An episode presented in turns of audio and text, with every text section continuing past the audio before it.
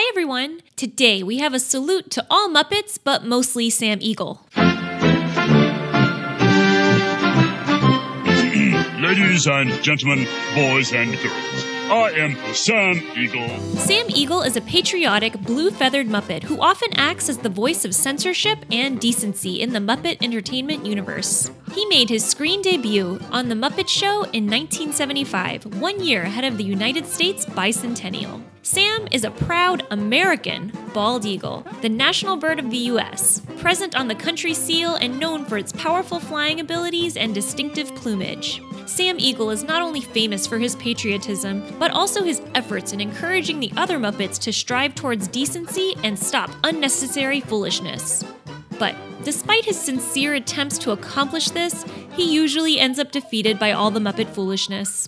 We've seen Sam Eagle appear in every major Muppet film, from a headmaster in The Muppet Christmas Carol to a CIA agent in Muppets Most Wanted. Just how devoted and true to America is Sam Eagle? Look no further than The Muppet Christmas Carol for proof. He played the role of Scrooge's headmaster. Sam Eagle encouraged Scrooge to go into the business world, saying he would enjoy it because it's the American way. Even though the Muppet Christmas Carol was set in 19th century London. Sam broke the fourth wall just to let the audience know that his patriotic loyalties have not changed. Sam Eagle often cringes at the thought of having to travel anywhere outside of America, claiming to be appalled at the thought. Finally, he considers July the most patriotic month, full of fireworks and mattress sales, and believes that on the eve of July 4th, you should be sure to leave out apple pie and baseballs for Uncle Sam.